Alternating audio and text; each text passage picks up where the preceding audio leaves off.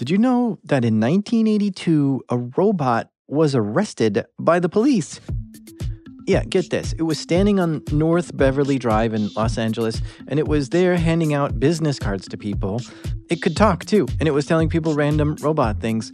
Well, it was causing a commotion. People were just standing around it staring, traffic jams, honking. It was making a scene. The police wanted to put a stop to it. They looked around and in the robot to try to find who was controlling it, but they couldn't figure it out. So they started dragging it off, and the robot started screaming, Help, they're trying to take me apart. The officer disconnected the power source and took the robot into custody. They put it in the cop car and drove it down to the Beverly Hills police station. It turned out it was two teenage boys that were remotely controlling it. They borrowed their father's robot to pass out his robot factory business cards. It's funny how time changes our interest in things. If a robot stood on the same corner today handing out business cards, it would hardly be noticed. But in 1982, that was quite the scene. Sometimes it just takes us a while to get accustomed to the future. These are true stories from the dark side of the internet. I'm Jack Rhysider. This is Darknet Diaries.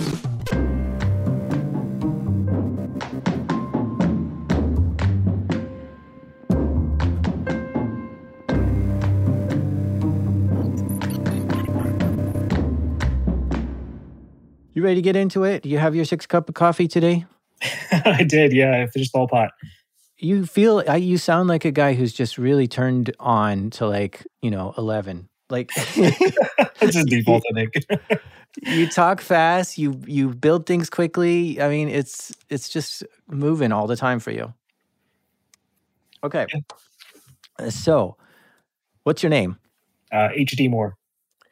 And how did you, um, what was some of the early stuff that you were doing security or hacking wise when you were a teenager? Uh, I was an internet hoodlum. Um, got my start on the old, you know, BBS days. You know, go to uh, hang out with a friend of mine. He'd, you know, fall asleep early, leave his Mac there with his uh, uh, various BBS accounts and start dialing around, figure out what you can get to. Um, download the zines, figure out how to uh, dial into all the fun Unix machines in town. How to dial into all the fun Unix machines in town? See, back in the 90s, there weren't a lot of websites that you could just spend your time endlessly scrolling through. But there were a bunch of computers configured to accept connections from outsiders. And the way to connect to these computers wasn't over the internet, but simply to dial up that phone number directly and see if a computer picked up. And if a computer picks up, now it's time to figure out what even is this machine and why is it listening to people dialing into it? And you could find some weird stuff listening for inbound connections. Stuff you probably shouldn't be getting into, but the system just was not configured to stop anyone. HD lived in Austin, Texas, and was curious to find if any computers were listening for connections in his town. So he started dialing random numbers to see if any would be picked up by a computer. Um, at one point, my uh, mother was working as a medical transcriptionist, and the great thing in the kind of you know early days of the internet is that um, to do that, we had have a whole lot of phone lines going to the house. We had um, two or three regular POTS lines, we had an ISDN line, and two computers. And you know, she went to bed pretty early. So as soon as she was down, I was up, and I was running ToneLoc um, across the entire 512 area code pretty much every night for years. Um, and then whenever you find something interesting, try to figure out what it is and what you can do with it. Um, some of the fun highlights from back then are like turning the HVAC on and off at the various department stores, uh, dialing into some of the radio transmission towers and playing with that stuff. Um, you know, this is uh, obviously well before I was like 18 and was too concerned about the consequences. But just that whole process really got me into security, security research, and eventually, you know, the internet. This was really fun for HD. Poking around in the dark, trying to find something interesting, and then getting lost in that system for a while. He was fascinated by it all. Eventually, the internet started forming a little more, and IRC picked up in popularity. This was just a chat room, and HD was spending a lot of time in the Phrack chat channel. Now, Phrack is the longest running hacker magazine. The first issue was published in 1985, and by the 90s, they had quite a trove of information. If you wanted to learn how to hack or break computers, start by reading every issue of Phrack, and by the time you're done, you'll be pretty knowledgeable of hacking. So the Phrack chat channel felt like home to HD, and he loved hanging out there, learning about hacking. We're all using our silly aliases and you know playing with exploits and generally causing havoc between each other. And out of the blue, I get a um, you know message from somebody saying, "Hey, um, you looking for a job?" I'm like, uh, "Yeah, actually, I am." And he's like, "Well, you know, you're not too far. You know, how far are you from San Antonio?" I'm like, "Well, I could drive there." Um, so he set me up an interview with the Computer Sciences Corporation, which is now just called CSC, and they were doing work for I think at the time it was called AFWIC or eventually became AIA but air, the Air Intelligence Agency, so U.S. Air Force's um, uh, intelligence wing, and they were uh, basically building tools for various red teams inside the Air Force. And I was like, that sounds like a lot of fun running exploits to the military. Uh, I'm all about that. So um, I was a really terrible programmer, and I'm not much of a better one these days, but um, it was a fun first job to go down there and um, you know get these somewhat uh, vague briefs about we need a tool that listens on the network for packets and does these things with them or you know scans network looking for open registry keys and does this other stuff so that was my first kind of professional experience of building offensive tooling I think it's kind of weird that a recruiter for a DoD contractor was looking in the Phrack chat room to find people to come build hacker tools in order to test the defenses of the Air Force. But that's what happened. HD was now using his hacking skills for good, and while he was in high school, even. At some point, while working for this contractor, they asked him to see if he can hack into a local business. That business had actually paid for a security assessment and wanted to see if they were vulnerable. And it was a lot of fun. We basically just walked in and owned everything. It was great. Outside, inside, you know, their HP 3000 servers, everything between. Had a blast doing it. And we went back to CSC and said, hey, we'd like to start doing more commercial pen test. And they came back and said, nope, we're federal. That's it. So we we took the whole team and started a startup. Um, that was digital defense. HD loved doing security assessments for customers, and this is a penetration test. Customers would hire them to see if their computers were vulnerable, and they did other things too, like monitoring for security events and help secure the network better. But there was a problem, a big one, if you ask me. Back in the late 90s, exploits were hard to come by. See, let me walk you through how a typical pen test works. First, you typically want to start out with a vulnerability scanner. This will tell you what computers are on the network, what services are running, what apps are running, and maybe even give you an idea of what versions that software is running too. Because sometimes when you connect to that computer, it'll tell you what version of software it's running. Now, as a pen tester, once you know the version of an application that a computer is running, you can go look up to see if there's any known vulnerabilities. Maybe that's an old version that they're running. And here's where the problem lies. Suppose that, yes, you did find a system that was not updated and was running an old version of software that has a known vulnerability. It's simply not enough to tell the client that their server is not patched and needs to be updated. The client might push back and say, well, what's really the risk for not updating? And so that's why a pen tester has to actually exploit the system to prove what could go wrong if they don't update they need to act like an adversary would. But to get that exploit, so that you can demonstrate to the client that this machine is vulnerable, that's the hard part. At least it was in the 90s. Some hacker websites would have exploits that you could download, but those were often pretty old and out of date. So then you might start feeling around in chat rooms, trying to see who's got the goods. And if you're lucky, you get pointed to an FTP server to download some exploits but it has no documentation. And who knows what this exploit does? It could be an actual virus. And as a professional penetration tester, you really can't just download some random exploit from the internet and launch it on your customer's network. No way. Who knows what that thing does? It could infect the whole network with some nasty virus or create some backdoor that other hackers can get into. So back then, there just wasn't a place to get good exploits from. And especially, there wasn't a place to get the latest and greatest ones. As you start rolling into the 2000s, what happened is all the folks who previously were sharing their exploits, you know, with the researchers, with you know, kind of the community, um, they all basically started either just getting real jobs and stopped sharing their tools, or they thought there was ethical issues with that. But basically, it all dried up. It turned into uh, some commercial firms like Core Impact was started around the same time to commercialize exploit tooling. Um, other folks just decided they weren't doing it anymore, or they got in trouble. And so if you're a security firm trying to do pen tests for your customers, it was really difficult to get exploits back then, really difficult to know whether they're safe or not without rewriting every byte of shellcode from scratch. And so uh, the challenge of just getting the right tools and exploits, you had to build a lot of it in house.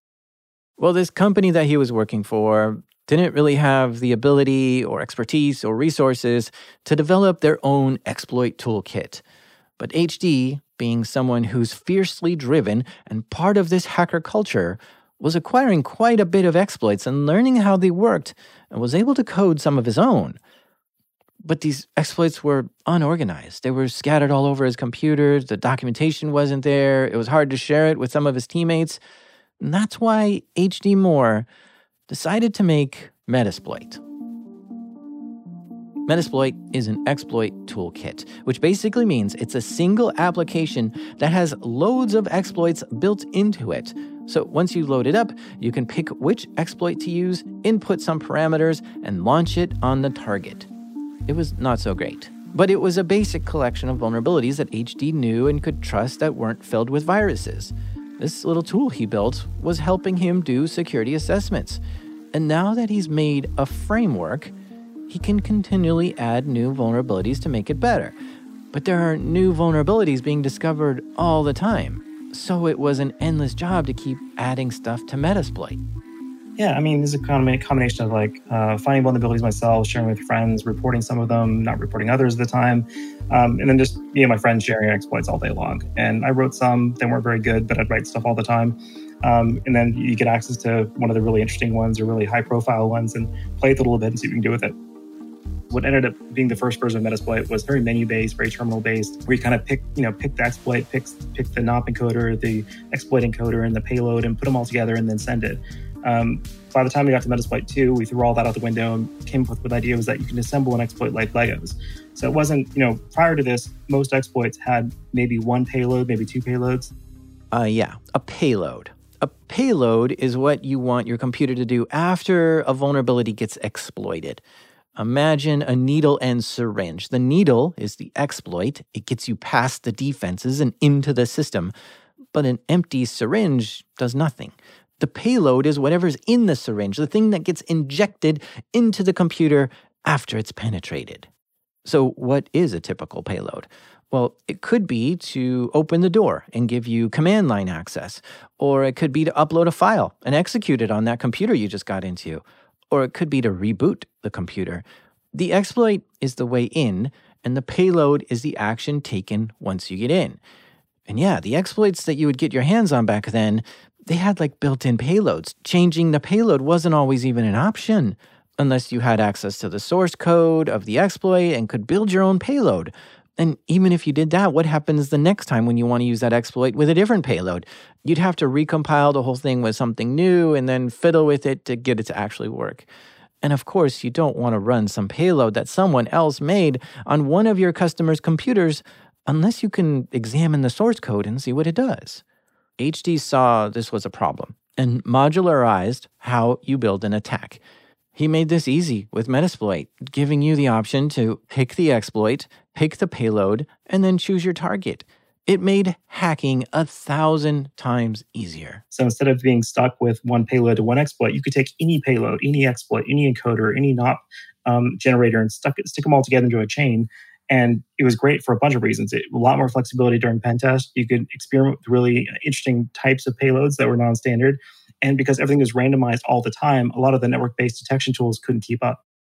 Because everything was randomized? This is actually a really clever thing he added to the tool. So if you put yourself in a defender's shoes, they obviously don't want exploits being run in the network. And they want to identify them and not let those programs run, right? And a defender might even make a rule in the antivirus program that says, hey, if there's a program that is this size and has this many bytes and is this long and is called this, then it's a known virus. Do not let this program run. Well, what Metasploit did was randomize all these parts. They'd give it a random name and a random size and all kinds of random characters, simply so that antivirus tools would have a hard time detecting it. And it makes sense for Metasploit to try to evade antivirus because securing your network should be multi layered. The first layer would be to make sure the computers in your network are up to date and on the latest patch. And then the next layer should be to have them configured correctly. If both of those fail, then antivirus can inspect what's happening and try to stop an attack in progress. But if antivirus is blocking it, it hasn't even tested whether that system is secure or not. So it needs to go around antivirus tools to actually test the server. And a good pen tester will test multiple layers to make sure each layer of defense is actually working. So, by definition, Metasploit was evasive by default. Now, at the time, HD was using this tool to conduct penetration tests on people who wanted to see if their network was hackable. HD was one of the initial people to join this company, but he wasn't in any sort of leadership role or a manager or anything. So imagine for a moment you're HD's boss, and HD shows you this homebrew exploit toolkit, which is programmed to seek out and exploit known vulnerabilities in computers and payloads built into it. Now, clearly, in the right hands, this is a weapon. It's an attacker's dream come true. Some of the vulnerabilities in it are high quality and make them very dangerous, giving you access to pretty much anything at the time him bringing in Metasploit to work was like bringing in a bucket of hypodermic syringes with their safety caps off. And some of these were picked up off shady underground places. Some of them were DIY homemade. And with syringes, you typically see them in the hands of highly skilled professionals like doctors, or people who need beneficial medicine, or drug addicts. So, a bucket of syringes can be extremely dangerous or extremely beneficial, there's no real middle ground. And it was the same with Metasploit. It was a bucket of some pretty scary exploits that, if he let loose in the office, would be a pretty big problem. So, bringing in a toolkit like this to work, well, HD's employer was not supportive of this tool. I guess more accurately, they were terrified of it. They did not want to be associated with anything I was working on. and it's, but at the same time, they're kind of stuck with me because I was running most of the pen test operations. Why were they terrified of it? There's a lot of fear of exploits and liability. The worry was that if we released an exploit and something, you know, someone bad used it to hack in somebody else, somehow my company would become liable. So they wanted to stay as far away from as they possibly could. It didn't help that our primary client base were credit unions, which were kind of naturally conservative and probably still are. They didn't want to know that the people that they hired for security assessments were also releasing and open sourcing exploit tools on the internet. This is an interesting dichotomy, isn't it? On one hand, if you're going to be testing if a company is hackable, you need these attack tools, these weapons. But nobody ever asks a pen tester where are you're going to get your weapons from. They just assume since you're a hacker, you know how to do it.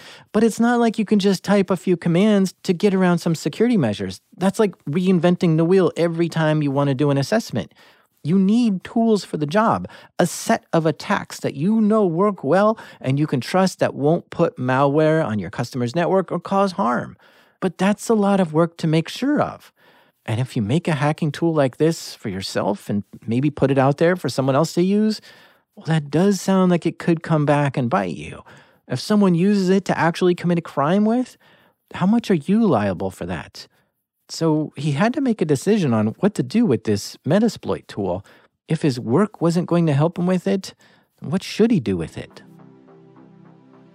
Well, it's one of those things where, on one hand, they wouldn't support it. On the other hand, we desperately needed this tool to do our job. And it became a nights and weekends thing. So I'd clock out of work and I'd go spend the rest of the night not sleeping, um, working on exploits, working on shellcode, and not particularly good exploits, but I got better eventually. And finally got to the point that we had something that was like worth using all on its own. That wasn't just a crappy script equal or like a rewrite of a bunch of known exploits. It was actually something that had some legs to it. And you know, the that led to uh, I think my first trip was to Hack the Box Malaysia to talk about it. Um, and it was a great experience to really get feedback about how different it was from what other people were doing at the time. And that really kind of helped kind of give me motivation to keep working on it. It also helped me find people to work on it with. So I met spoonm shortly after. I met uh, Matt Miller, skape right after that. They joined the team, and we just kind of kept it going as this kind of side project for the next few years. So in 2002 is when he first shared Metasploit with others, which immediately got a few people so interested in it, they wanted to help make it.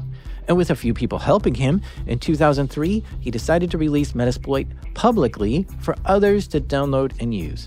After all, it was providing him a lot of value to do his job better, so it would probably make it easier for other penetration testers to do their job too. He also decided to give it away free. And importantly, he made it open source so anyone could inspect the code to verify there's nothing too bad going on in there. So Metasploit.com was created. And that was where we first started posting some interesting variants of Windows shellcode that we came up with that were much smaller than what was available otherwise. Then eventually that became where we shared the Metasploit framework code. The downside, of course, is it gave everyone else a target to go after. So as soon as we um, started uh, posting versions of Metasploit framework to Metasploit.com, we started getting DDoS attacks, exploit attempts. It got so bad that um, one guy actually couldn't hack our server. So we hacked our ISP, ARP spoofed the gateway by hacking ISP's infrastructure, and then used that to redirect our web page to his own web server. So he couldn't hack our web server to deface it, but he could just redirect the entire ISP's traffic just to build a deface Metasploit.com. Wait, the Metasploit website was getting attacked? By who? Well, in the early days, everyone hated Metasploit. Um, my employer hated Metasploit. Our customers hated Metasploit. They thought it was dangerous. Um, all the black hats, all the folks who were trading exploits underground, they absolutely hated it because we're taking what they thought was theirs and making it available to everybody else. Um, so it's one of those things where the professionals in the space hated it because they thought it was a script kiddie tool. The black hats hated it because they thought we we're taking away from what they had. And you know, all the professional folks and you know, uh, employers and customers thought it was sketchy to start with. So it took a long time to get past that. But in the meantime, we're getting DDoS attacks. We're having people try to deface the website. We're having folks uh, spoof my identity and um, you know, spoof all kinds of terrible things on the internet under my name. Uh, you name it. Someone decided to attack HD for publishing exploits. They couldn't figure out a good attack on him, so they spent time figuring out where he worked and decided to attack his employer. They scanned the websites that his employer had and found a demo site. It wasn't the employer's main site, it was a tool to demonstrate how to crack passwords. Well, this demo site was running the Samba service, but it was fully patched, so there shouldn't be a way to hack into this through the Samba service. HD even tried attacking it with Metasploit, but couldn't figure out a way in. But there was someone who did know of a Samba vulnerability. They developed their own exploit and attacked HD's employer's website and tried to get inside the system, but their payload didn't work that well and it crashed the server. So I got this alert saying the machine was basically shut down and crashed we're capturing all the traffic going in and out machine just for fun to start with. But by doing that, we're able to carve out the initial exploit. Wow, this is fascinating. Because HD was capturing all traffic going into and out of that machine, he was able to find the exact code that was used to exploit the Samba service, which is incredible. I mean, it's like finding a needle in a haystack. But then, as he examined this code that was used to exploit the system, he realized this was a completely unknown vulnerability to everyone which is called a zero day exploit. HD was able to analyze this and learn how to use it himself. Did some analysis on it, uh, contacted the Samba team saying, hey, there's a really awful remote O day in Samba. And so we wrote our own version of that exploit, put it on metasploit.com. And that was kind of the beginning of, of a long, long war with, I don't even know which group it was, but they spent the next two weeks DDoSing our website for leaking their exploit. And not only leaking it, but writing a better version. That's brilliant. Because someone didn't like the HD created Metasploit, they attacked his employer, which made him discover their exploit, and he reported that exploit to the Samba team so they could fix it, and then he added it into his tool, Metasploit.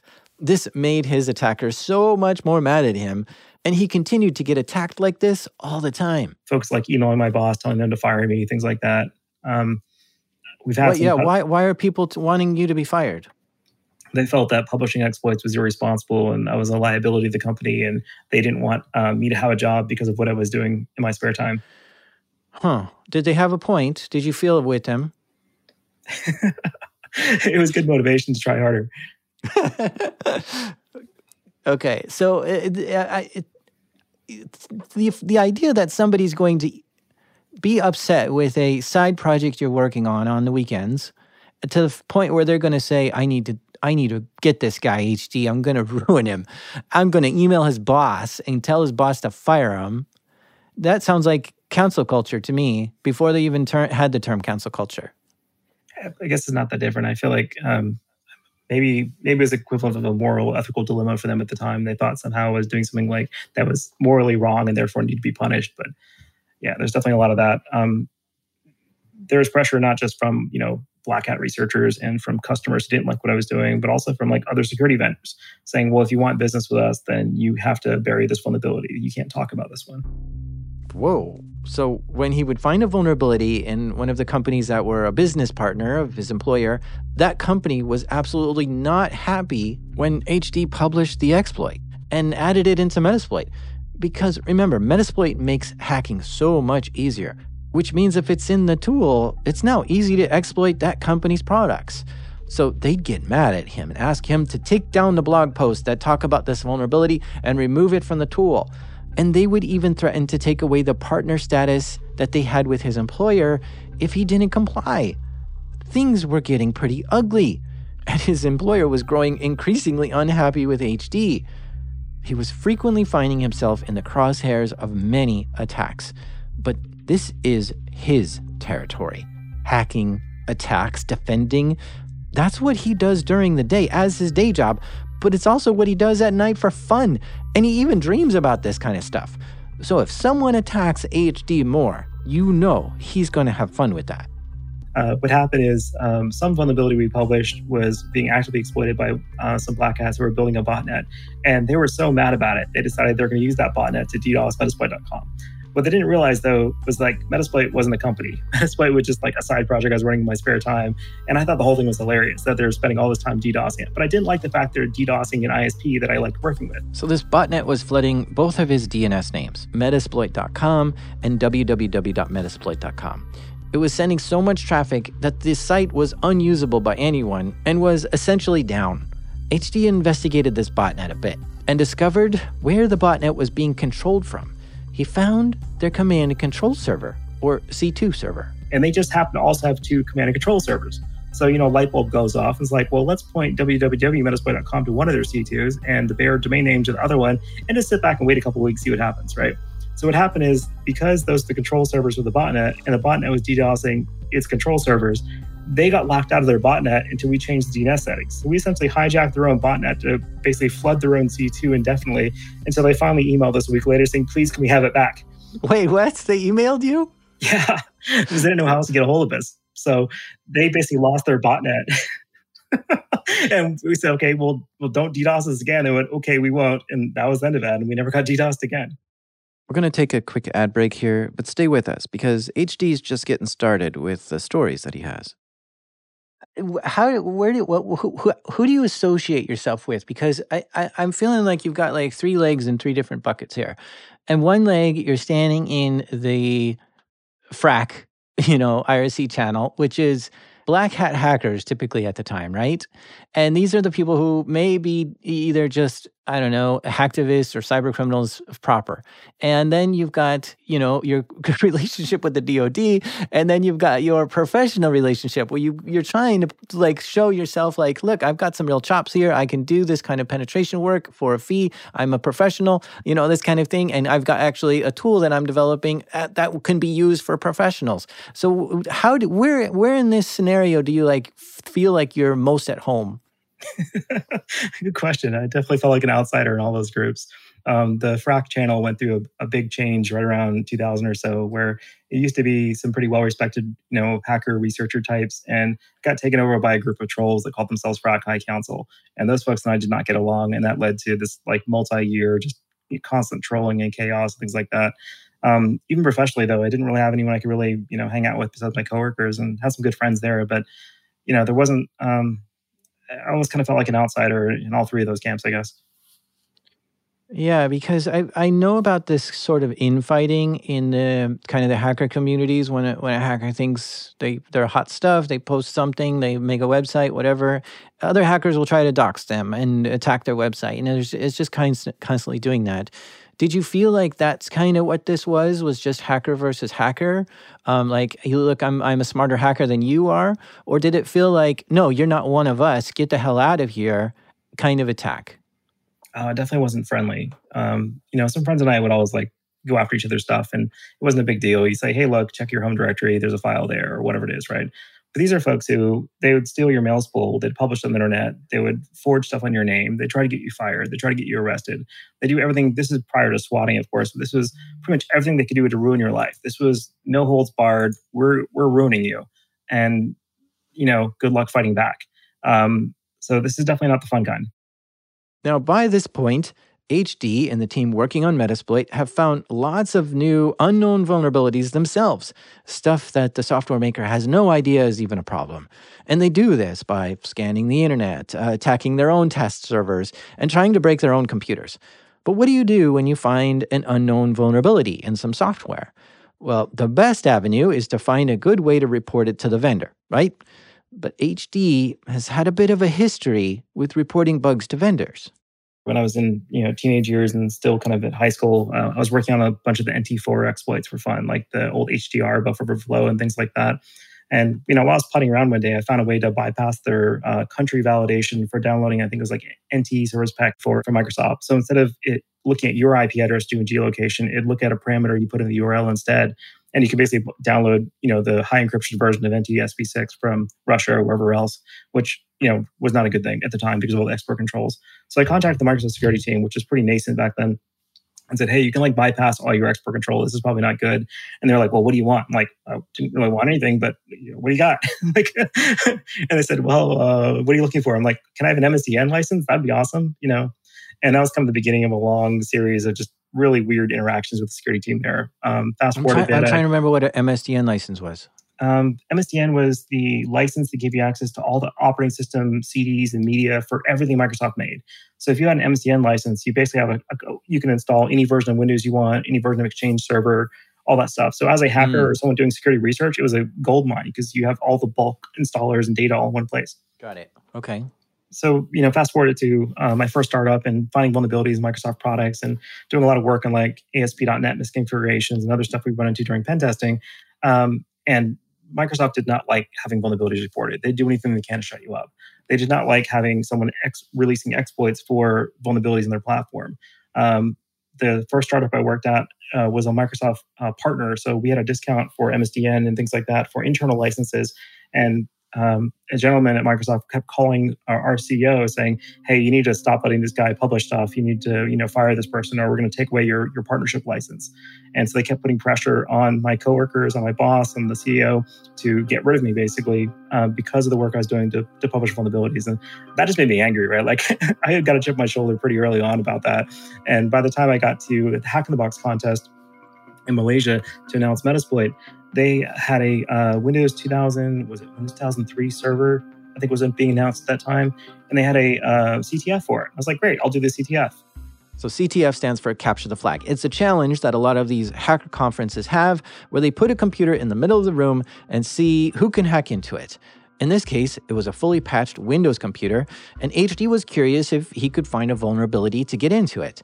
So he created some tools to send it random commands and inputs, anything that he could send to it to just try to cause it to malfunction. And sure enough, he did get a fully patched Windows computer to malfunction.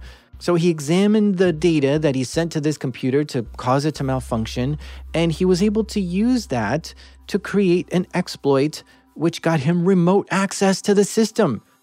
Now, since this was an unknown bug to Microsoft, and Microsoft was there at this hacker conference sponsoring the thing, he went up to them and told them about it. They're like, great, report it to us. I'm like, um, no, it's mine. Like, am I going to get a reward for it? What are you going to do with it? Like, I found this vulnerability. It's mine. Do what I want to with it. And so I reported it to the Hack in the Box like, hey, uh, Microsoft's trying to pressure me to like not disclose this thing that I found. Like, that's not the point, right? The point is, yeah, I found a bug in your server, and I'm going to talk about it. Like, and I'm going to share it with you. But the idea is to go publish it afterwards. And they shut the whole thing down. So I heard secondhand is that Microsoft threatened to pull sponsorship of the Hack the Box conference if they let that vulnerability get published. So the whole thing got swept under the rug. See, at the time, Microsoft didn't take their security as seriously as they should. They weren't publishing all the bugs that they were finding or rewarding people for the bugs they found.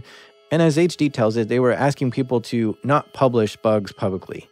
They thought it was just better to hide some of these attacks so that nobody knows about it. But around this time, in 2002, Bill Gates sent a famous memo to everyone at Microsoft which said, Security is now a priority of the business. And they started a new initiative called the Trustworthy Computing Group.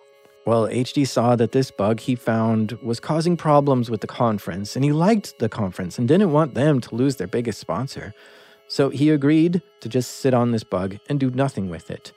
Six months later, someone else found the same bug and reported it to Microsoft, and they were able to fix it. And it was only then that HD published his version of it. So the short version is I'm more than happy to tell the vendors about it, but I'd also want to make it public at some point. Like these are vendors that at the time were sitting on vulnerabilities for more than a year, two years, maybe never disclosing it. Um, they had no motivation to ever disclose a vulnerability reported to them, and they would do anything they could to pressure you not to. uh, Microsoft was probably the, one of the biggest offenders uh, at the time of pressuring researchers into not disclosing vulnerabilities they found. Uh, well, do you know if there was a uh, even a, like a vulnerability list that they had published at the point at that time? Um, I think Microsoft. I mean, there were CVEs at the time, and Microsoft had their security advisories. Uh, but the security advisors were just the tip of the iceberg. There was so much stuff being reported to them that they would just shut down the challenge with keeping these secret, whether it's because you're the vendor and don't want people to know about it and it's bad marketing, or whether you're a black hat and trying to use it to break into systems, is that nobody else out there can protect themselves. They can't test themselves. They don't know whether they're actually vulnerable, whether the security product they bought to pretend, you know, prevent exploitation is actually working, right? So one of the great things about having a publicly available exploit for a recently disclosed vulnerability is you can make sure that all your mitigations, all your controls, all your detection are actually working the way they're supposed to. And everybody else did not want that. At the time, Microsoft's browser was Internet Explorer. And with the chip on his shoulder from dealing with Microsoft in the past, HD decided to see how many vulnerabilities he could find in Internet Explorer. Basically, where uh, myself a couple friends, we put together some browser fuzzers. We used the browser's own JavaScript engine to just find hundreds and hundreds of vulnerabilities. Uh, we tested every single ActiveX control across Windows and just found bugs in all of them at once. So we basically created this mass vulnerability generator, and we're sitting on probably like six, seven hundred vulnerabilities at the time, and the vendors were just not moving on it. He kept reporting bug after bug to Microsoft, but from his perspective, nothing was getting done. And so now, what do you do when you've told the vendor about a bunch of bugs and they didn't act on it, and you have hundreds more? And it got to the point that like we just gave up. We said, you know what, we're going to do an entire month. We're going to just drop no date every single day for a month straight, and we'll still have hundreds left over afterwards. And it was that particular sequence and, in that particular event that I think finally killed ActiveX and Internet Explorer. Why? Why do you think that? Well, after the 30 or 40th ActiveX vulnerability report of them, we're like, hey guys, we have two or 300 more. we can keep, we can go keep going all year at this point. and it was a good indication that they realized there was no safe way to implement ActiveX control load in Internet Explorer. Microsoft was realizing the security in their products wasn't cutting it. They needed to do better, and they were working on that. In fact, what they started doing was offering jobs to people who were reporting bugs to them. So if you were someone who was previously reporting a bunch of vulnerabilities to Microsoft, all of a sudden you got a job offer instead. I mean, there's a also the amazing security research group called Last Stages of Delirium out of Poland, and three of the four folks that were part of this group joined Microsoft um, during this time. Well, did they contact you? Um, we're we're friends. I met them in um, Malaysia and I'd see them at conferences and stuff like that. Uh, I definitely got a few offers from Microsoft early on, but you know, I kind of pushed back with ridiculous terms, saying, you know, no way in hell, essentially. Um, mostly because I felt like they didn't really have the best interest of the community at heart. They definitely they would shut down anything I was working on, and for the most part, it was true. Folks who took a job at Microsoft um, after doing vulnerability research before, you never heard a peep out of them again. Hmm. Can you imagine if that happened if HD got hired by Microsoft? They might have tried to close down Metasploit altogether. And what a loss that would have been. Because Metasploit was starting to pick up some traction, and while it was hated by many, it was being used by many more. Pen testers all over were beginning to use it as one of their primary tools to test the security of a network. It was shaping up to be a vital and amazing tool as a pen tester because it made their job so much easier than before. As the need for pen testers rose, the need for better pen tester tools rose too. And of course, the whole time, Metasploit was free and open source. So the community could just look at the source code and verify there wasn't anything malicious getting installed on someone's computer once you hack into it the security community was slowly adopting it and liking it more and more every day. Well, as time went on, Microsoft really did step up their game on handling bugs found by researchers.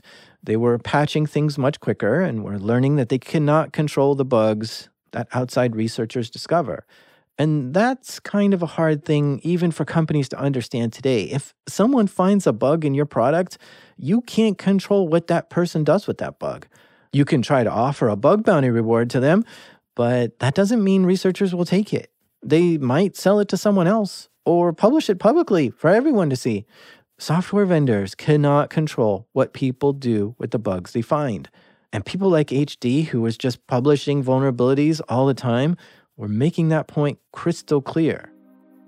Microsoft has an internal conference that's just for Microsoft employees. It's called Blue Hat. And at some point, they started inviting security researchers from outside Microsoft to come talk at it. HD knew one of the researchers who was giving a talk and was invited to come co present at Blue Hat. So HD got to go to this exclusive Microsoft conference and present to their developers. I just imagine like uh, your talk is just like here are the here are the 400 things wrong with Microsoft. Yeah, there's a lot of that. It was like you know one good example. So back in was it 2005 or so, uh, I was on the flight over to Blue Hat, and I was playing with a toolkit that I was calling like Karmetasploit at the time, or Karma meets Metasploit. Karma was a way to convince wireless clients to join your fake access point and then immediately start talking to you and try to authenticate to you like you're a file share or a printer. So essentially, if you had your Wi Fi card enabled, let's say on an airplane, and someone was running this tool on a different laptop in the same airplane, they would then join your fake access point, try to access company resources automatically, give you their password most times, and then provide a lot of exploitable scenarios where you can actually take over the machine. So we thought it'd be fun to run this tool on the actual airplane as we're flying to Blue Hat. And lo and behold, we end up collecting a bunch of password hashes from Microsoft employees in the process. You little stinker. it was fun times. Where are you on this whole responsible disclosure thing? Do you want to get this stuff fixed ASAP? Or are you more like, where, where do you, what do you, what do you think you should do uh, with a vulnerability if you find it? After going down that path a few hundred times, the fastest way to get a vulnerability fix is to publish it on the internet that day. Um, you know, whether that's responsible or not, it's effective. Well, he has a point. It's true. If you find a bug and want it fixed as fast as possible, make it known to the world in the biggest and loudest way, and it will get fixed fast. But even though that's the fastest path to getting a bug fixed, it's not the responsible way to do it because doing that exposes a lot of people who can't do anything to stop that attack. It means criminals can use it before it's fixed. And this puts a lot of people at risk, which means you're probably doing more damage than helping. It's better to privately tell the software maker and give them time to fix it. But then, when they aren't fixing it, and you've given them plenty of time, uh, then they might need a little fire under them to get them moving on it sometimes to get a company motivated, you've got to give them a little bad PR. It definitely depends on the vulnerability. Um, these days, I've been leaning towards like kind of a 90 day disclosure policy where you tell the vendor about it for 45 days, then you tell somebody else about it as a dead man switch. And if the vendor sits on it and it leaks, the other person's going to publish it no matter what. Um, I've been using that strategy by working with US CERT for the last few years, where whenever I publish a vulnerability to a vendor, they get 45 days of you know only them having access to it. And then 45 days later, it goes to US CERT, or sorry, CERT CC, and they can, they're basically guaranteed to publish after 45 days. So the great thing about that model is you're kind of splitting the responsibility. You're you're making sure that the vendor takes it seriously and gets the patch out in time. Um, but you're also not, you know, having to publish it directly on the internet. Like, so having a, a third party like that really reduces the ability of the vendor to pressure any individual researcher from not disclosing because it's already in the hands of another of another party at that point. There are a few groups that have adopted this same model. Trend Micro has the Zero Day Initiative, and Google has Project Zero. Both of these groups look for vulnerabilities and report them to the vendor, and then give the vendor 90 days to fix it, and then they're going to publish it publicly. So the vendor knows if they get a bug report from any of these groups, they have to act quick and get it fixed before it becomes public, because that would be a PR nightmare. And it's wild to see major tech firms like Google playing this sort of hardball game with software makers. But this has been working pretty well. It's also interesting to note that HP bought Trend Micro, and a few times the Zero Day Initiative has found vulnerabilities in HP products which didn't get fixed in that 90 day window. And so the Zero Day Initiative published HP vulnerabilities publicly. It was wild and refreshing to see them even treat their parent company the same way as everyone else. Yeah, it's great. I mean, I think it's effective. Sometimes you have to. I mean, the folks I chatted with at HP about, they're like, yep, that's the only way that team's going to get the resource they need to fix the product is if we publish it as zero day. At some point, Metasploit got a new feature called Meterpreter. Uh, Meterpreter was the brainchild of uh, Matthew Miller, uh, skape. And, you know, a lot of other folks worked on it, but he was really the architect behind it. Meterpreter is a payload Remember, the payload is the action you want to happen after your exploit opens the door for you. But the Meterpreter payload is kind of like the ultimate payload. It lets you do so much on the target system that you just hacked into. You can look at what processes are running. You can upload a file to that system or download a file. It helps you elevate your privileges or grab the hash file where the passwords are stored. I mean, think about that for a second. Let's say you use Metasploit to get into a computer, and with one command, hash dump, it knows exactly where the password file is on that computer, and it just goes and grabs it and downloads it to your computer so you can just start cracking passwords locally if you want. You don't need to know where the password files are stored on that computer. Meterpreter knows that for you. You just need to know the one command hash dump, and you got them. But Meterpreter does so much more than this. It lets you turn the mic on and listen to anything the mic is picking up. It lets you turn the webcam on and see what that computer can see. It lets you take screenshots of what the user is doing right now. It lets you install a keylogger if you want to see what keys the user is pushing. Meterpreter is incredible. But with a payload like this, makes a Metasploit so much more dangerous. I mean, all these features can be easily abused by the wrong person and can cause lots of damage. On the vendor side, it was uh, scary for them because instead of exploits being these really, you know, um, simple payloads that they would drop, they could easily detect. Now, um, exploits could drop anything. They could drop, you know, TLS encrypted connectbacks. They could drop um, basically mini malwares instead that are able to automatically dump password hashes and communicate back over any protocol you want. So we made the payload side of the exploitation process incredibly more complicated and way more powerful. Um, this is kind of one of those points where my, some of the features of Metasploit, especially around Meterpreter, start getting really close to the the malware world. Right, and I think that's where I want to head. But like, you're not just doing a proof of concept of okay, look, I can get into your machine, and I here's uh, you know who am I or something, and my, what process ID I'm running as. You're you're building this tool Meterpreter gives you full access to that computer which allows you to screenshot uh, do uh, keyboard uh, you know sniffing whatever. Um, all these things that are a lot more like thumb in your eye kind of thing. And i don't know if that's taking it too far. Like does it feel like that's what i'm it's it, it's not a, just a proof of concept. It's a we can we can completely like destroy this machine if we wanted which I, I guess you have to kind of prove that in order to show you know the veracity of this vulnerability but it just it's almost going too far for me. What do you think?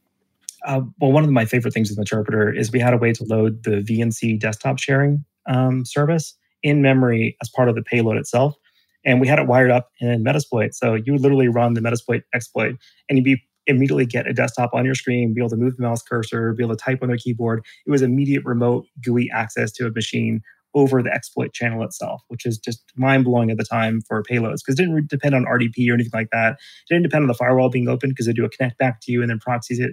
It was just an amazing delivery. That specific payload blew so many minds that it was really easy for us to show the impact of an exploit. If you're trying to show an executive after doing a pen test, hey, we got into your server, here's a command prompt of us doing a directory listing, that's one thing. But if you're showing that you literally take over their server and you're moving the mouse on their desktop within two seconds of connected to the network, that is an entirely different level of impact that you can show. Um, it also let us build a lot of other really complex, really interesting use cases uh, where it really shows what the impact of the exploit is. It isn't just like, oh, you've got a bug and you didn't patch it, and now I've got a command shell. It's like, no, no, I have all this access to your system, whatever it happens to be. Yeah, I guess that's kind of what drew me to Metasploit as well. Is like, oh my gosh, it's not just the exploit; it's the what you do with the exploit after you get in. But as you were saying, the um, the Meterpreter started uh, getting close to being its own malware. Explain what you mean by that. A lot of the um, malware payloads, even today, are written in C, and they've got these kind of advanced uh, communication channels and C2 contact mechanisms and all this kind of boilerplate stuff that they do, like uh, providing the ability to chain load payloads, download more stuff, talk to backends, uh, bounce between different backends. Uh, we got Meterpreter to the point that it actually had the same capabilities as some of the more advanced malware that are out there. And that's when it started getting a little squiffy for me because it's like we don't want to be in the malware business. Like we're here to show the impact of exploits and let people test their systems and to generally like, you know, demonstrate the security impact of a failed security control or missing patch. But we're not here to persistently infect machines. And Meterpreter got very, very close to that line. The thing that really separated it from actual malware is the fact that it was always memory based only. It was never on disk at all. Hmm. This is a strange territory to be in. Metasploit is a tool that's sole job is to hack into computers. Whether you have permission to do that or not, that's the purpose of it. But it seems to be the intent of the person using it that tells us whether Metasploit is malware or a useful tool. So the Metasploit team had to be very careful on how far they took this tool. Now, this is a multi um, uh, open source, you know, multi developer project. Did you have some sort of manifesto that said, or a meeting that said, okay, guys, here's we're gonna we're gonna push this all the way it goes, except no persistence. like, uh, well, was was there a manifesto of like, like you just said, you know, you don't want to leave your uh, customers weaker. This is a secure, this is a professional tool. It's like was something written out there. Uh, it was never like a written manifesto, because it wasn't like a, a ethical boundary. It was just a practical boundary. Like you're not going to use Metasploit for a pen test if it leaves garbage all over your machine afterwards or backdoors it in a way that's difficult to fix.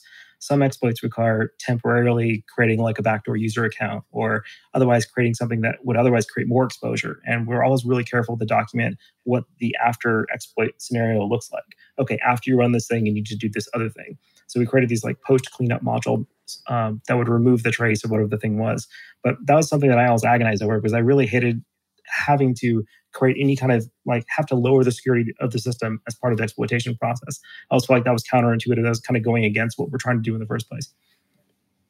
Yeah, I know. And I mean, I'm not explaining it well, but it just seems like you're putting your thumb right in the customer's eye and then you're like, but we don't want to hurt you, you know? Well, that's the thing. You're trying to be a professional adversary. And so you have to have the most possible, you know, brutal, malicious approach to the problem in the sense that you're going to use the same technique someone else would.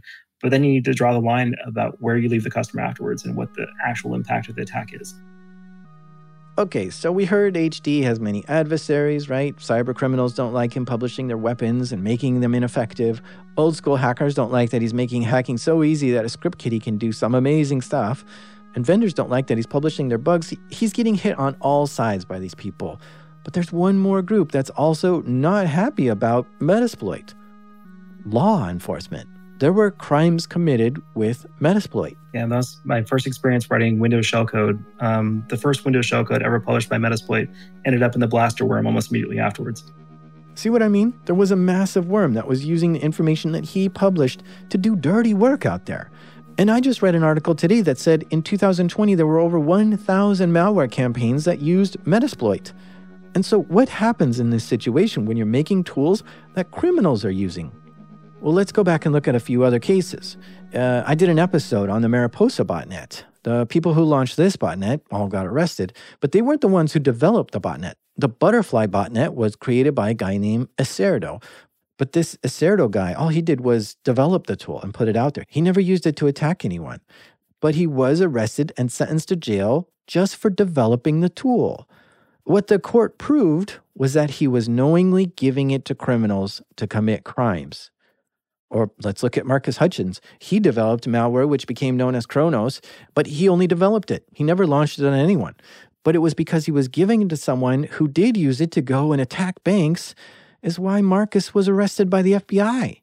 In both of these cases, what it came down to was whether or not the software maker was knowingly giving these hacking tools to someone who had intent on breaking the law with it.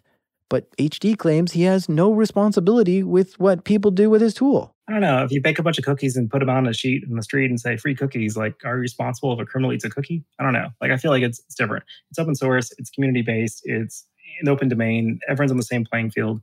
I feel like it's one of those things where if you're only providing those exploits, those weapons to someone in the criminal community and charging for them, that's one thing. But if you're creating a project for the purpose of helping everyone else understand how things work and to test their own systems, and a bad actor happens to pick it up and use it too, that seems like a very something very different. But I get worried for HD because he takes Metasploit to hacker conferences and hacker meetups to demo it and teach it to other people there. And everyone knows there are criminals who attend these things. I mean, just sharing it with the hacker chat rooms that he was part of, like Phrack. How could he have gone all this time without once seeing that the person that he just taught this to or gave it to was a known criminal? Did you have any lawyers helping you on this project? no, once in a while I'd have to reach out for help, but it usually wasn't from uh, a lawyer that was I, uh, I, like hired myself. Usually just people I knew that happened to be lawyers who give me advice on stuff. But that's why I'm asking about a lawyer, is whether or not you had some sort of fine line on what the point of Metasploit was and maybe some of the language involved with the terms of use. Like maybe there was something there that said, you cannot use this for criminal behavior or something. Where, where was this to keep you out of trouble? Where, what, what did you do to stay out of trouble in this sense? I mean, I think early on the solution was my spouse had a get out of jail fund, had a like lawyer fund sitting aside. So if I got dragged off the middle of the night, she had cash that was not tied to my personal accounts or our shared accounts to find a lawyer and give me bail money, basically. So that was the case for about six, seven years, where I was pretty concerned about getting arrested for almost anything I was working at the time because it was all pretty close to the line, whether it's internet scanning, whether it's the Metasploit stuff. Um, you know, it, it really comes down to whether so you think you know a prosecutor is going to make a case, whether you think they they think they can make a case. Like prosecutors don't want to lose a case, so they're not going to bring um, a charge against you unless they're very certain that they're going to win. Um, that's why the conviction rates are so high. So it's one of those things where intent matters, but what really matters is whether the prosecutor really wants to go after or not. And if you convince them that, you know, hey, I'm not actually a bad actor and I'm not doing this stuff and I'm not driving this economic activity that's related to criminals, then that's helpful. Um, but that's one of the things I really don't like about U.S. law is, you know, the CFAA doesn't care about intent, for example. There's nothing about our Computer Fraud and Abuse Act that cares whether you're doing it for good or not. Um, and a lot of our laws are problematic like that. It isn't just like the standard section that's quoted, it's also section like 1120. There's a couple other parts of the US criminal code that are just really dangerous when they're taken out of context or are, you know, used to make a case for something that really shouldn't have been prosecuted in the first place. So unfortunately, like a lot of US prosecutions really just come down to, you know, um, whether someone wants to go after you or not. And all you can do is, you know, do your best to stay above the law when you can, and when the law is really vague, do your best to not be a tempting target. Yeah, but I'm I am surprised that when when I load up when I load up some software, even look at some you know how tos and videos on how to hack, there is a um, a disclaimer at the beginning: do not use this for illegitimate purposes. Do not do not break the law with this information. And when I when I load Metasploit, it doesn't say for pen testing only, only use on systems you have permission to. And I'm wondering why would you keep that off there? I don't think it ever occurred to us that a warning. Honestly, like we figured if you're downloading Metasploit, you know what you're getting into. You know you're downloading a security tool to do security testing, and we're not there to tell you you shouldn't, you know, um, jaywalk or you shouldn't, you know, uh, firebomb your neighbor's house. Like uh, we assume people have reasonable reasons why they're using the software in the first place, and we don't feel like we're enticing them to commit a crime because we're providing them a tool. Got it. However, in the real world, you might uh, be pressured because law enforcement says, look, man, we keep finding criminals that are using your tool. You need to do something more. You need to put a terms of use up. A lawyer might have, like, you might have had to get a lawyer to say, hey, what do we need to do so that we don't get in trouble? And I'm and I'm surprised none of that just hit you in the face. Like the law, like so, black hats are mad at you, vendors are mad at you, but the law wasn't mad at you. I'm surprised. Uh, it, I mean, stuff came up for sure, but mostly was able to talk my way out of it one way or another. I think a lot of it is just the way to win in that space and to not go to jail, which is to be as loud and as blatant and as above board as you possibly can. So, you know, doing a Metasploit talk at every conference, having Uh, you know tens of thousands of Metasploit users early on, having uh, 200 different developers involved with the project. The, the bigger, the wider, the more noisy you can make the project, the less likely someone was going to say, "This is the tool for just criminals, and we're going to go after it." You, you just have such a a surprising, uh, like a, uh, a an adventurous life. There's a big difference between your typical pen tester and HD Moore. The typical pen tester today learns how to use Metasploit, which is the tool that HD created. And HD is the one learning how the exploits work, writing the shellcode to make them work, and actively trying to find new exploits all the time. On top of that, he's fielding a non-stop barrage of attacks himself from creating the tool, so he's well versed at defending and attacking systems. The experience he has in this space is almost unparalleled but it was because of how much passion he has about security that got him to this point. And I just want to say to any up and coming pen testers out there getting your hands on working exploits and contributing to open source projects is a fantastic way to become fluent in this field. There are a ton of open source hacker tools out there on GitHub, and it's a great experience to download the source code and see how they work and try to improve upon them. And even if you're just a beginner, there's probably something you can do to help, whether it's writing better documentation or improving the help menu. Being part of a project like that can launch your career. And HD even helped many of his contributors get jobs.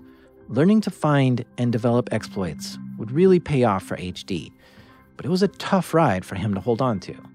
Yeah, I think it took about three or four years before we really turned the point from that's stupid and that's crappy to that's a script kiddie tool to um, that's a piece of crap and I don't like it to okay, fine, I'll use it to you know, hey, now everyone's using it. Metasploit grew up to be one of the de facto tools used by security professionals all over. Eventually, schools started teaching students how to use it. And I mean, can you imagine a hacking tool becoming part of the course curriculum in school? But even more than that, it became necessary to know how to use Metasploit to pass certain exams and get certified in security. Despite the hard start and hate it received, Metasploit grew to become an invaluable tool for the pen test community to use, and it became mass adopted by security teams everywhere. By 2008, both skape and um, spoonm had moved on to other things. Uh, skape's company got acquired by Microsoft, and he went and worked there, and that was then of his contributions to Metasploit. Um, spoonm went to school and kind of disappeared doing his thing for a while, and so it was kind of just me running the project again by 2008. And um, I've been working with a, a guy named Egypt uh, for a long time, uh, contributing exploits to the project and chatting about stuff. And I invited him to kind of be one of the core members. Uh, he joined the team, and um, we started working towards the 3.0 release, I believe, at the time. And during all that stuff, you know, as it get closer to 2009, I was working at another startup, not particularly happy with life. You know, I was pretty broke. I mean, the startup wasn't paying me that much. I had a bunch of credit card debt. Um, you know, had a pretty hefty mortgage on the house. Um, was you know doing Metasploit training at the conferences to kind of pay the bills and uh, keep things going. But I was also working, you know, all day for a startup and all night on Metasploit, and every weekend, every night for years straight at that point. Uh, super stressed out, had a baby on the way, and when I was basically gone for paternal leave, um, I got an offer to acquire Metasploit by Rapid7. Whoa, an offer to acquire Metasploit by the company Rapid7? That's amazing. At the time, Rapid7's product was a vulnerability scanner, and the typical pen test scenario is to start by running a vulnerability scanner, then use Metasploit to try to get into the vulnerable systems you found. It's a beautiful combination of tools, so it made sense for why Rapid7 would want to acquire the tool. But Metasploit was open source and not a product that made any money. So HD was a bit skeptical to give his tool to a corporation. But they asked him at the right time because he was all stressed out, low on cash, and about to have his first kid. He sorta needed a big break. Um, so know, when the offer came in to do something different, it was definitely tempting and spent quite a lot of time chatting with Rapid7, getting a sense for what it'd look like. And eventually said, okay, let's give it a try. Yeah. Did, did, did you give him a heads up? Like, hold on a second. if you take the responsibility for this, you're going to be taking some bullets. Um, just so you know, this is kind of the, the heat I'm getting here. And somebody might call up to try to get you fired. yeah, put it this way: like they brought me on to to run the Metasploit team and to build the product line, but they also brought me on as their head of security at the same time. So I got to take most of those bullets in the first few years. Metasploit had a pretty strong following, but only about 33,000 active users at the time, or something like that, based on our download logs. Um, so it was a really good opportunity to, you know, um, commercialize an open source tool, but keep it open source. And then all the commercialization really happened by building a pro version of the tool and selling that instead. So our team was able to, you know, basically built a new office here in Austin, um, hired the team, got the first commercial product out the door in about six or seven months. And I think our team was paying our own bills within 12 months by selling our um, pro version of the product. So ended up working out pretty well. We, you know, even now there's a whole team at Rapid7 working on Metasploit full time. And it wasn't just the development side. They also were an amazing corporate shield for all the drama I was dealing with, all the law enforcement inquiries, uh, all the random threats, all the other stuff. They stood up and took it. They hired lawyers on my behalf. They hired lobbyists on my behalf. Uh, they did everything they could to make sure that um, Metasploit and exploit development and vulnerability research could stay a thing that you could count on, that you could rely on. And they did their best to protect the legal front. So, you know, outside of all the, you know, commercial terms and product stuff and all that, I, I give them a lot of credit for helping um, vulnerability research and exploit disclosure and exploit sharing be what it is today. Yeah. So you said um, lobbyists. Why would they hire lobbyists? Well, a lot of um, making sure that vulnerability research and disclosure and all that stuff stays legal is educating people. It's like saying, hey, this is like a real legitimate reason why people need access to information. This is why you don't want to regulate vulnerability disclosure. This is why you don't want to create a law making exploit disclosure um, illegal. I mean, on the face of it, if someone says, hey, we're going to prevent people from, from sharing tools that allow people to attack each other, you're like, yeah, that sounds like a good thing. You don't want people to, you know, sharing evil tools with each other, right? Make that illegal. It isn't until you dig in a little bit deeper and realize that you really don't want to criminalize that because that's how your defenders are learning. That's how your actual, you know, defenders are testing their own systems.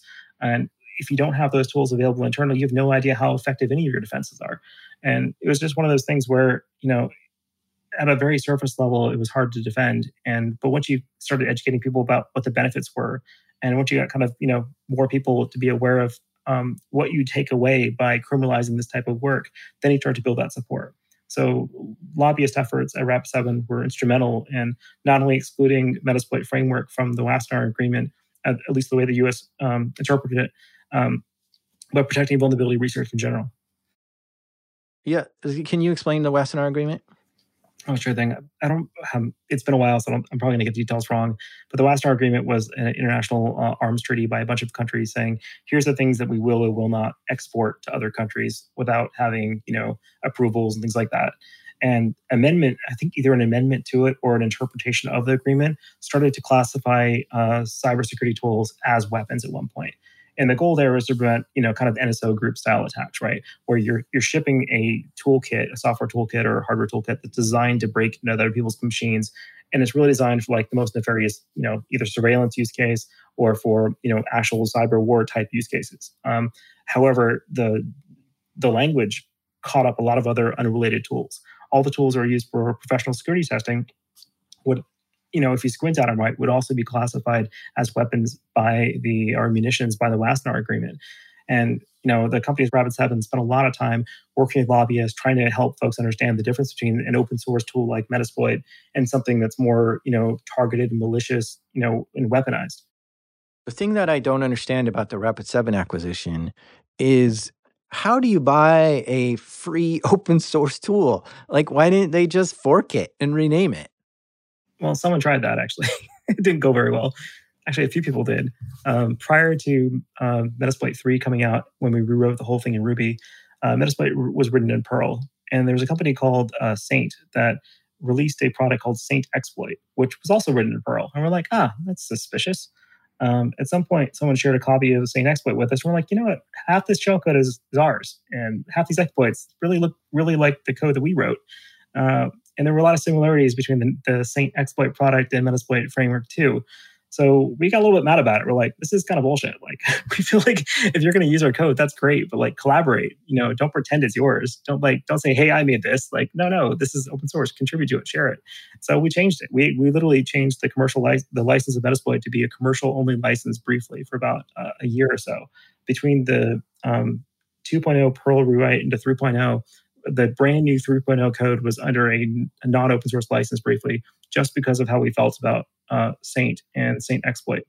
Um, finally, when uh, Egypt got uh, joined the project and we're looking, you know, prior to the, the Rap7 commercialization or Rap7 acquisition, uh, we ended up changing the license back to BSD um, because we felt like that was the right thing to do to really grow the project. But there definitely was like a knee jerk reaction to close the license after that. So Metasploit continued to be open source and free under Rapid7, with HD and a guy named Egypt coming on board and working hard on making it even better. And one thing that was a never ending job was getting more exploits into the tool. When I was working at Rapid7, every time a patch Tuesday came out, our very first thing was how do we get exploits out as fast as possible for everything that was covered? And how do we figure out what they are? Um, you know, it's a lot of work though, like taking a, a binary patch and trying to figure out the bug can take a week or two just on its own. And that just gets you the bug. That doesn't get you the exploit. Getting the exploit to work, getting it triggered, getting it reliable, figuring out how to manage the memory correctly, figuring out the payload, uh, threading problems with payloads. I mean, there's a there's a ton of work that goes into it. I think one of the things that um, one of the reasons why I probably don't work on exploits as much anymore is they've gotten a lot more complicated. Like it, you need a much deeper set of skills to be able to work on, you know, fiddly heap exploits. Uh, you need to basically have this huge background of knowledge just to be able to get the heap in the right state to be able to exploit in the first place. Uh, and that's you know i am not, not really that great of a programmer. I'm not really that great of an exploit developer. I just spent a lot of time on stuff. So i feel like that was well beyond my ability to keep up at that point. So i really love logic flaws. Really love the, the old school like you know stack overflows and uh, seh overflows and things like that. But i feel like um, modern exploits especially on like hardened platforms like mobile holy cow there's a lot of effort that has to go into it just to get one working exploit no, I'm I'm scared that you say that because a second ago I was calling you like the patron saint of exploit development and and penetration testing, and now you're like, oh, it's too complicated for me at this point. Good luck, whoever's doing it now. Who can do it now if if it's beyond your skill? I mean, it's got to be super specialized. I mean, if you look at some of the Project Zero posts, um, I don't I don't want to miss particular names fear of getting them wrong, but there's some amazing folks out there. And where you see really good exploits being written is when someone has spent months and maybe years looking into the software stack around that before the exploits worked on. When you're looking into like how iOS parses messages or how the heap of this particular OS or the Linux kernel is being groomed in a particular way, um, you need to build up this like super deep, super specialized knowledge to be able to even start working on exploits in that particular space. It's not like before where once you know how to exploit one platform, one OS, the rest is all pretty straightforward. Used to be like, okay, I know how to exploit uh, SPARC. I can exploit most other MIPS, a little bit of work here and there. Now, like every OS is so different, so deep, and so complicated these days that you really have to specialize.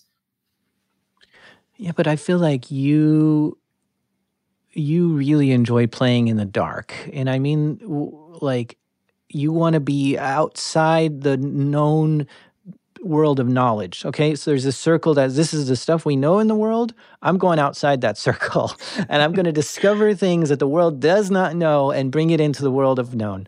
Um, and that is a very difficult place to be in. That's a scary place. You don't know where to go, which direction to go, where where to point your finger. You're hitting your face on the wall over and over and over. And that's the difficulty of finding vulnerabilities and zero days and this kind of thing. Even if you know that there's a vulnerability right there, it still can be hard to find that. That's probably super, like, especially with like patch reversing, you're so frustrated because you know it's there. You know it's patched. You, you know it's in front of you. You know it's like probably one line away from where you're looking. You can't see it. Um, so these days I spend my time on like network protocols and fingerprinting techniques and that type of research where you're you're going really deep down the protocol stack looking for behavioral differences and how a network respond how a device responds to the network.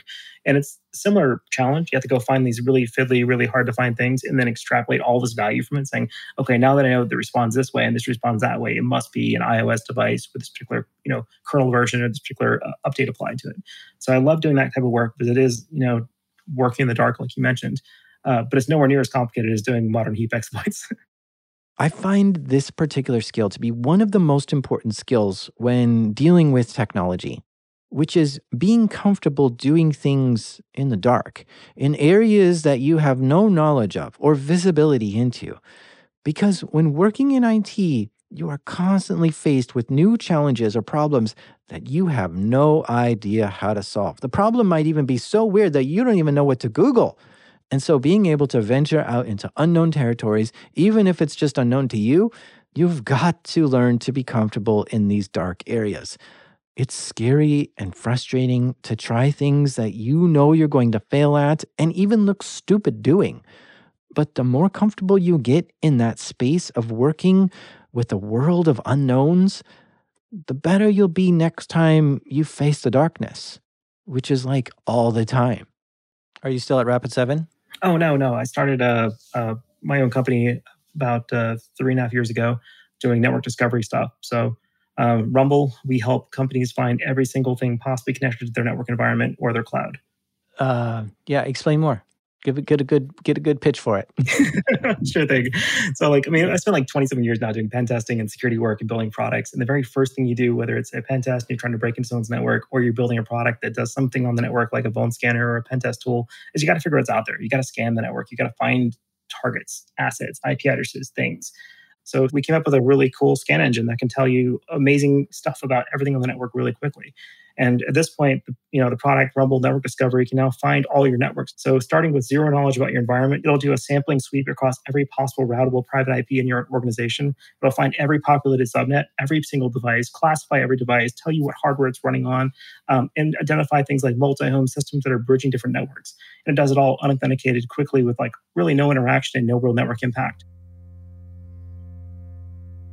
What I find fascinating about HD is the struggle that he went through to make Metasploit.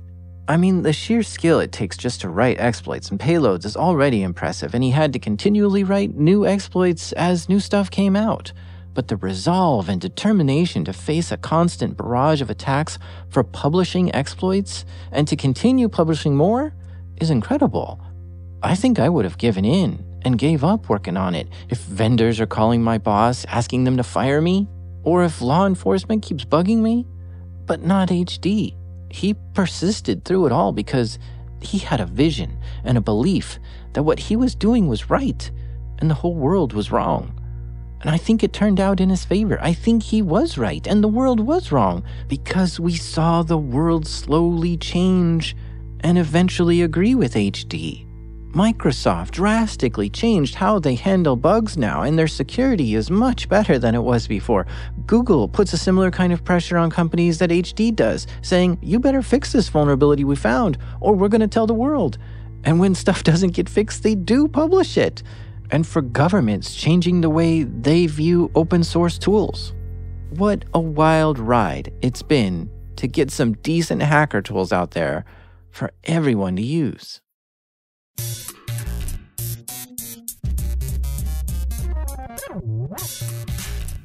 A big thank you to H.D. Moore, a true legend in this security space. You can learn more about what he's working on now by visiting rumble.run. This show is made by me, the Nop Sledding, Jack Rhysider, and editing help this episode by the Zero Trust Damien. This episode was assembled by Tristan Ledger and mixed by Proximity Sound. Our theme music is by the Encoded Breakmaster Cylinder. Hey, HD, one last question for you. Yeah. When you're reviewing someone's code, can you tell me what bad code looks like? No comment. this is Darknet Diaries.